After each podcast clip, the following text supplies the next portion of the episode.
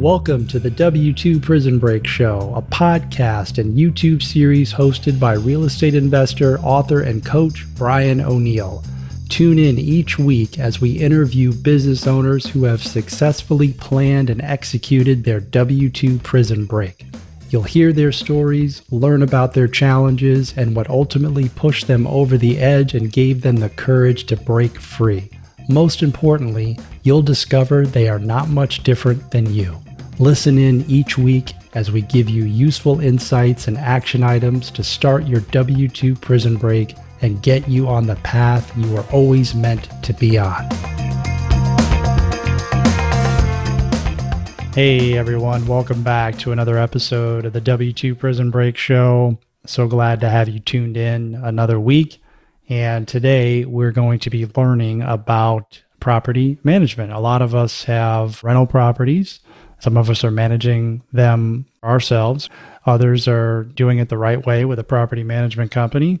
And that's who I've brought on today. I brought on Janet Fields, and she is the CEO and co founder of Oak Trust Properties, operates out of Charleston, South Carolina. And we're going to talk about the importance of having a property manager and not just looking at your rental investment from a monthly cash flow standpoint. There's so much more to consider. And once you hear what she is going to share today, you're going to think differently about self managing your rental property and what your approach is. So stay tuned. This is going to be a great episode. Hey, Janet, welcome to the show. So glad to have you on. Thanks for having me. I appreciate it. Yeah, definitely. We were supposed to record this about a week ago, but you had some issues with Hurricane Ian, if I'm saying it correctly. And we were chatting a little bit about that. So it sounds like you got plenty to do with the recovery from the storm, but everyone's okay. Lots of cleanup. Everyone's okay. Doesn't seem like we have any catastrophic, definitely no catastrophic or major damage, but definitely a lot of cleanup. Yeah, which is, you know, we'll get into this here in a bit because, you know, you're working with clients that have rental properties. We're going to be talking about property management today. And, you know, I grew up in the Southeast. I grew up in Florida. I grew up in the Southeast. You know, the storms are always, the tropics are always, you know, something you have to deal with. But mm-hmm. is this mm-hmm. something that you've had to deal with in the past in your business? Oh, yeah, definitely. This is an annual occurrence. If you don't have a hurricane or a tropical storm to prepare for, it's a really fantastic year and it's a normal year if you do.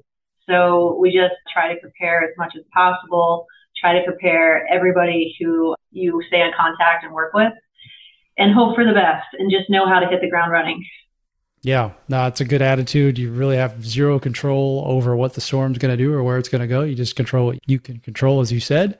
All right, we'll touch on that a little bit more as we dive into, you know, property management, but maybe just give the audience a little bit of a background on you, how you ultimately got started in your business and what you were doing prior to that, please.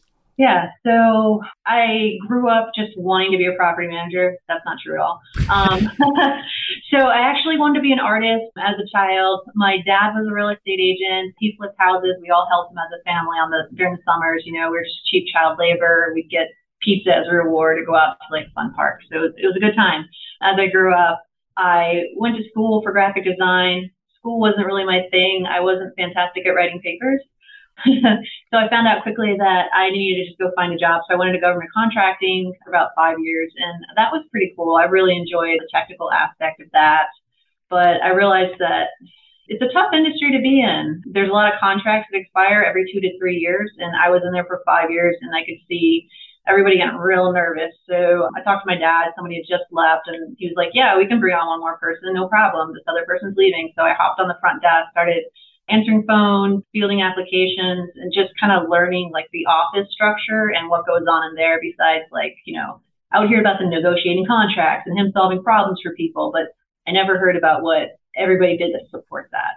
So I started hearing about that, and I slowly just started picking up more stuff and listening how we function. And I was like, I was really focused on graphic design because I appreciated the product experience. Yeah. So I kind of translated that into property management. How can we make this a better experience? It was about the time that we were already shifting away from. It used to be like lock the doors, so you don't let the renters in. The renters, right? There's three folders: the blue folder, the green folder, and the red folder. There's a red folders for tenants. We don't want to hear from tenants. And I was like, wait a minute. These are the people that fund everything. Like without these, this doesn't work. Like why would we not want to speak to these people? Like we literally need them to survive. Like this needs to be a pleasurable experience for them because they have all these options. So I really just started focusing on the experience for everyone and what I could do for that. So that really fed me into the company. I started getting into like what makes a company special, what makes a company stick, like our core values and mission statements, like who we are, what's important to us. And I just kind of spun off from that. And with a few acquisitions in there, there's just no getting out. I just kept getting deeper and deeper. And here I am today with a team of about 10 people of 550 properties. And I can't imagine doing anything else. Like I really enjoy all the problem solving and the interesting things that come up. And the world's really your oyster when you have your own business. Totally. I love it. So 550 properties. I was going to ask you that. Okay. So what is the mix of that? Are they, are you doing single family, multi oh, yeah. or combination? We are a majority of single families. I would say 80, 90%, and the rest are very small multiplexes or in condos. So most of our people are local. A lot of them are intentional, or sorry, unintentional and accidental landlords, and that's a hard one for me to find. The unintentional is a new term for me, but accidental. So a lot of them didn't go into it being an investor. So they have a property they used to live in, and now they want to go buy another property, but they need to get this one, the funding. So they either need to sell it or rent. And a lot of times they're like, well, just rent it. So now they have a property that doesn't really cash flow and they're a little stressed out. And so we kind of walk them through that and help them get along. And sometimes when the market turns, they sell. Got it. Okay. So you brought up I know accident landlord. I'm in the real estate business, but unintentional is that what you just described when you actually unintentional is like when you inherit the property. Ah. Like you're just like given a property, you didn't even know this was going to happen. Got it. Okay. And all right, so let's talk about that a little bit if we could. So this happens all the time, unfortunately, oh, yeah. because people are passing away, right? And they get they have their they have their houses. So the families are typically they don't want to deal with the property do a lot of your clients have they tried to sell or, and failed or do they just know right from the jump that they want to rent and keep the property and just not deal with it sometimes it's a sibling issue and they're like one wants to test it and one wants to sell so they you know meet halfway so to say they rent for a while or whatnot sometimes they're just like i want to keep the home because it's an emotional attachment i love this home it's special it's granny's we went there for Easter Sunday, uh, like all the time. That's an interesting situation. So we're not looking about looking at it as an investment asset. We're looking at it as an emotional asset. So that is it's a different beast altogether. Yeah, there's some really there's different ways to handle each property, and there's different ways. We have a couple different client types. Pretty complex. Can you maybe? I was going to get into that with you yeah. as well. Client types, because I mean, can someone come to you with one property? Is there a minimum? I mean, maybe talk about what Absolutely. the types are. Yeah, so we have a lot of properties. Actually, majority of our owners have like one to five properties, one to five single family homes. A lot of them, they'll be in the same area. Once we start getting into like two to three homes, at that point, they're buying intentional investment properties. They might have DIY'd for a little bit and manage the property themselves and they might be getting close to retirement age or they realize making trips to this property is actually putting me into a deficit because my time is worth more than this. And why am I going to do this handyman job that I can have somebody else do for 150, but it's taking my entire weekend, you know? So it's like a mind shift that we love working with the investors because they see the value in us and we appreciate working with them because they trust sooner and we trust them. So it's a really great balance.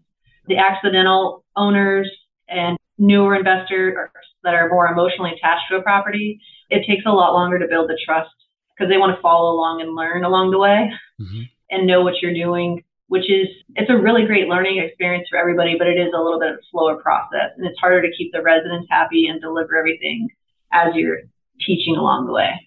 Yeah. Okay. Great explanation. All right. So I'll just, let's paint a scenario for you and you tell me what I would expect. So I've got, you know, two or three houses, you know, I'm, as you say, I'm DIYing it and I'm just over it. Like, I don't want to spend the whole weekend fixing a problem that you could do for 150. That math works every time. So I bring the properties to you like, hey, I just, I don't want to deal with this anymore. Right. How do you help me? And then what is my level of involvement after I'm all set up? Your level of involvement could be we bring you comps, we say this is the rental range. You know, which end of this range do you want to start on? If not, let's just go with this Mm-hmm. And then at that point, we say, okay, we have applications.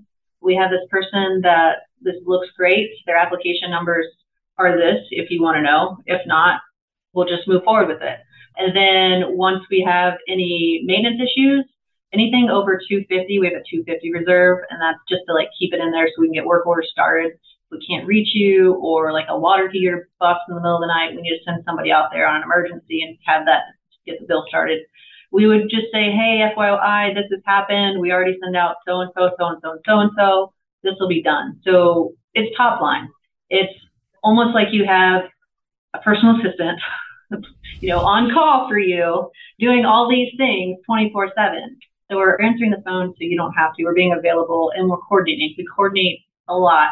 Anytime there's a maintenance thing, it's very high touch. It can be like anywhere from eight to 12 touches to get that completed because you're working with the vendors, you're working with the owners, and you're working with the property managers and the maintenance coordinators. So there's a lot of pieces, tenants too. So that process can be a lot that we're doing. And if we're doing it well, you think that you're paying us for nothing.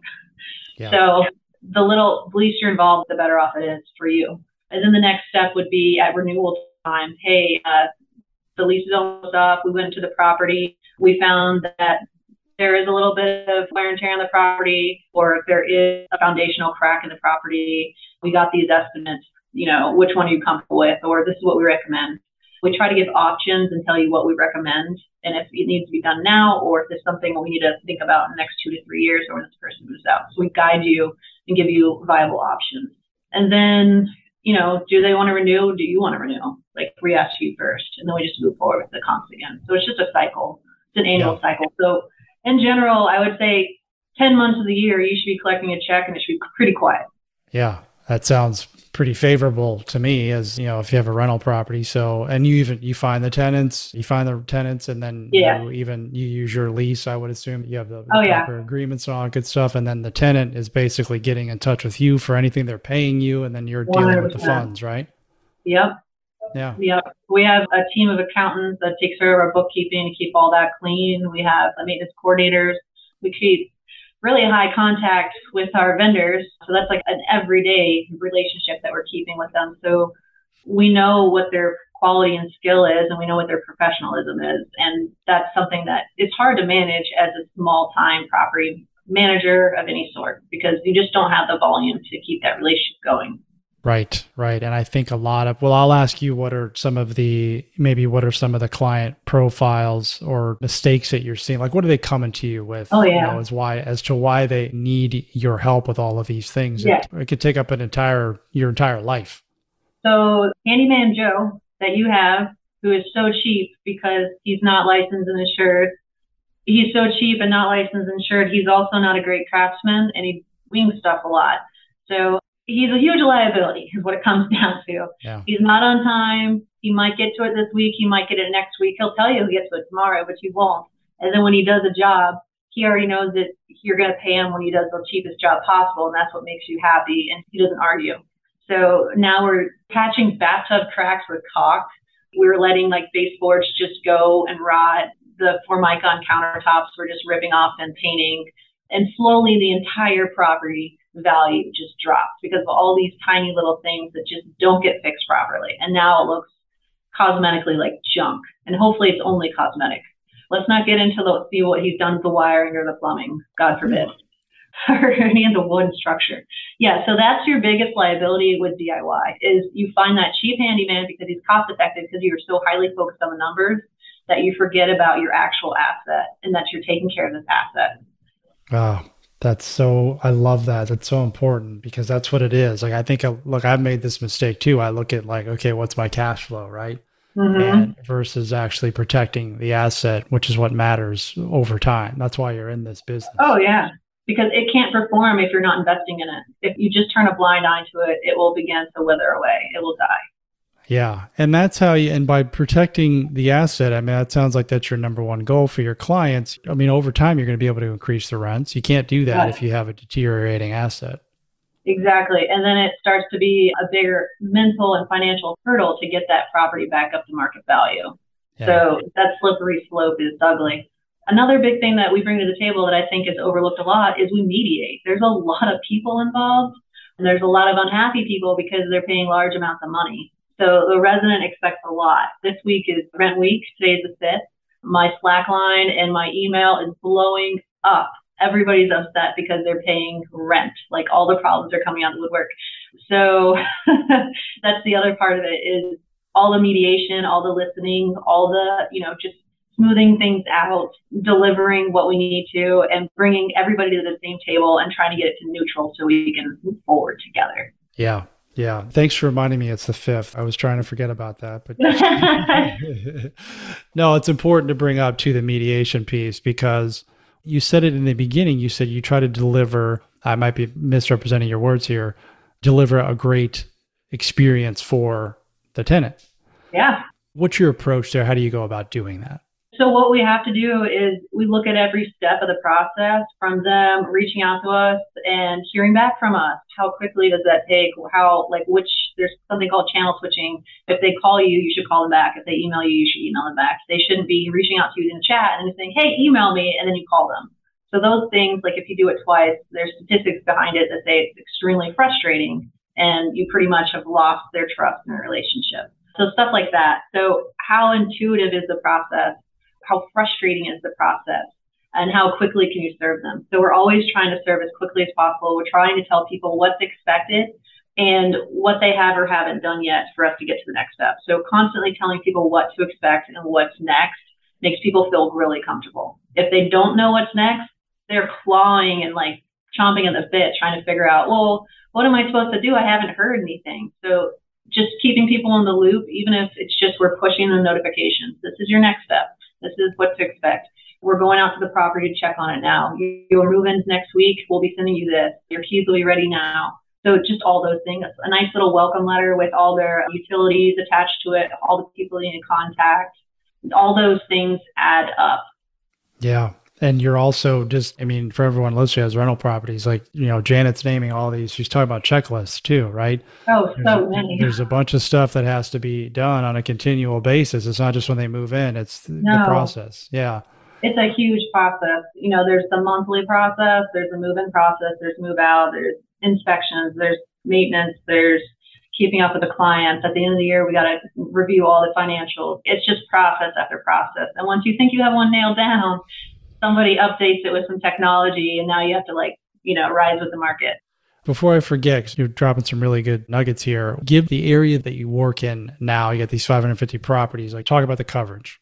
Yeah, so we're in the Charleston area, Charleston rental market. We do Summerville, North Charleston, Mount Pleasant, Moncks Corner. So what we try to do with them is I believe it's 45 minutes. I think it might be smaller, 35 minutes via Google Maps from our corporate office is what we try to do because a lot of single family homes like that time is costly. So we try to, you know, keep it in that footprint. Yeah, we stay in neighborhoods. We notice that a lot of people are looking to move into Summerville. so we're kind of focusing on Summerville. It's a huge growth area. You know, we're on the coast, so there's not really anywhere else to go. So we're moving down the interstate. But it's a really it's a growing market. There's Raleigh and there's Charleston. Okay both great markets. Are you seeing a lot of outside, you know, out of town investors coming in? Yes, yeah. we have big investors coming in, taking old hotels. We have investors building like the neighborhoods. We have investors doing small apartments. We have investors buying single family homes. It is a hot spot. Yeah, for Prices sure. Right. Have you seen it? I mean, I know things are kind of uncertain right now. I don't really pay attention to the news that much, but are you seeing any types of changes in your market? Yeah, there is a slowdown, definitely a buying slowdown, but eventually some people they're going to be forced to, you know, sell. Like it's you have to sell. Like people who are relocating do have to sell. And we don't really know what interest rates are going to do, how that's going to affect mortgages are we just going to keep climbing? Then if we keep climbing, this is the good spot. Kind of like Warren Buffett says, when people are scared, be brave. When people are brave, be scared. So, totally. you know, where are we at? I don't know if we could predict that. We wouldn't be on this podcast right now. I know. so, well, do you provide properties for your, do you find properties for, for any of your clients or is it just all turnkey management? It's turnkey. I would love to find properties in the future for everybody. I think that is a definitely a hole in the market. So if anybody wants to fill that gap to be a real estate investor, like we need those. I'm not hearing about enough of them in Charleston. Yeah, you would think that there would be because it is such a desirable place to live and it's near the coast. And, you know, like mm-hmm. you said, it's a growing market and you have 550 properties that you're managing. I love the fact that you will do like onesies and twosies because I think a lot of new investors that have rental homes think that, hey, there aren't any companies out there that exist that will do this. Oh, yeah, we do. We love it. It's our bread and butter and it's the beast we know. Awesome. I've had difficulty finding that here. You know, everyone wants, well, you got to have 10, right? The math doesn't work out unless you have enough properties, but it sounds like you've definitely got that dialed in. Would you say that's because you're, you know, regionalized or you're in your 35 mile radius? Yes, that definitely has a lot to do with it. The structure of our team helps. We do have remote employees who are international and domestic.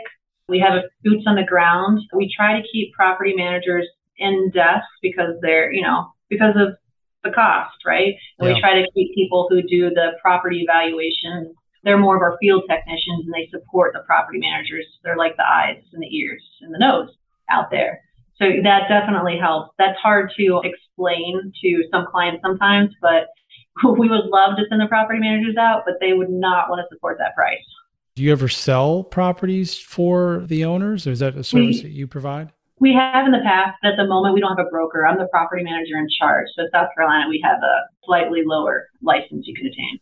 Got it. No, understood. What is the license that you have to have? Could you broker's license, so a sales license? No, I meant as a property manager. Is there like oh, a license? So yeah, we have a property management license, and then you have to have a property manager in charge, just like a broker in charge. In charge. Okay. Got it. All right. You schooled me there. Thank you. I'd never know what you need to be licensed for. That's a big mistake that DIYs do is they don't even know it's a license. So they end up getting their friend to do it and managing their properties. And now they're in trouble.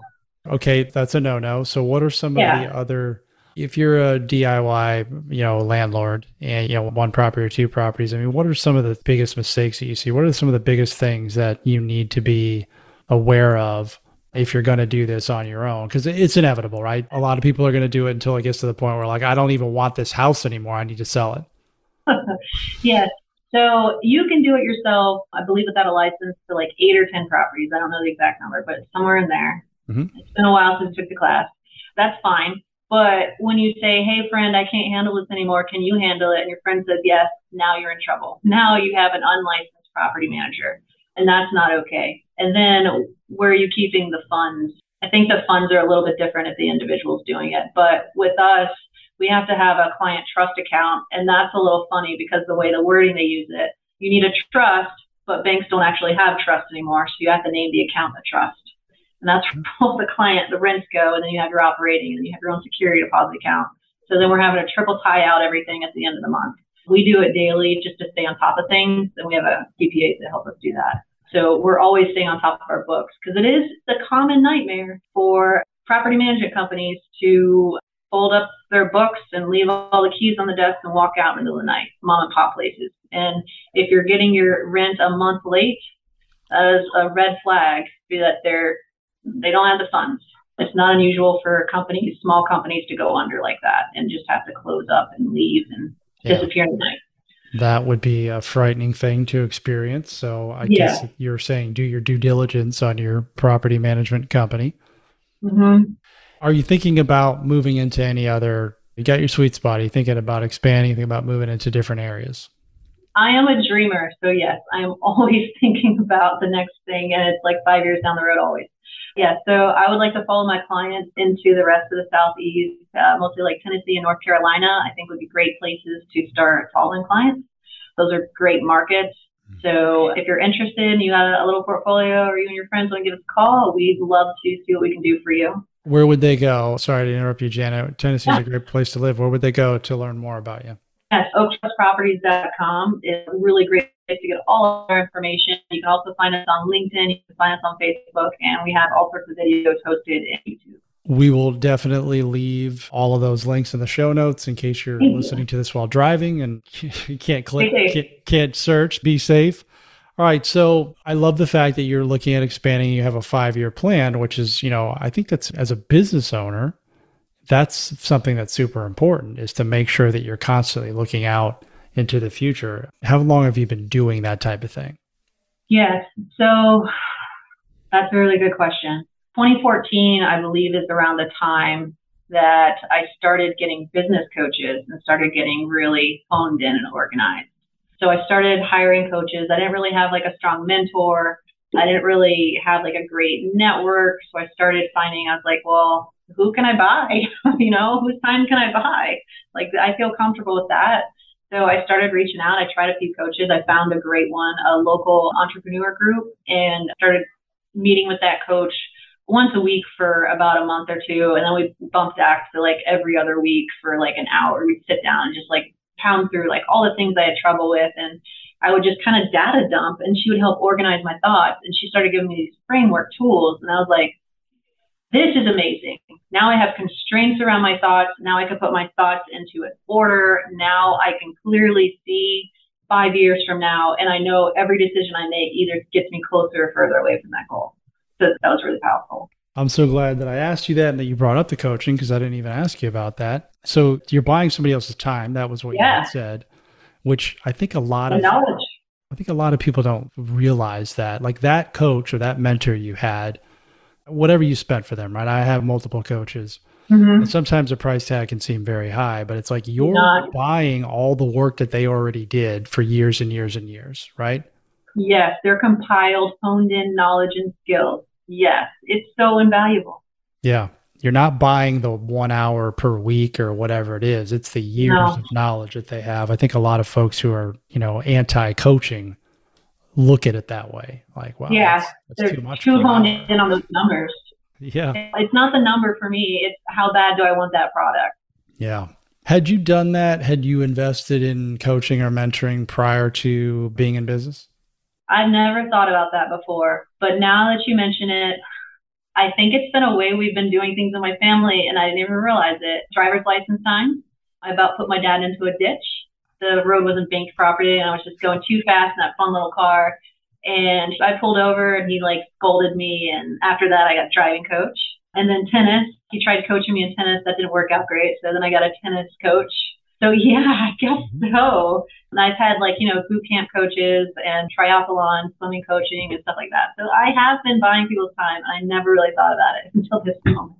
Yeah. Not well, you know what the thing is is we have coaches and mentors growing up our whole lives and then all yeah. of a sudden we get in, you know, we get out of school or whatever we did. It's like, oh, I'm good. I got it all figured out. I don't need anybody's help. But nothing could be further from the truth. You actually need more help because it gets more difficult.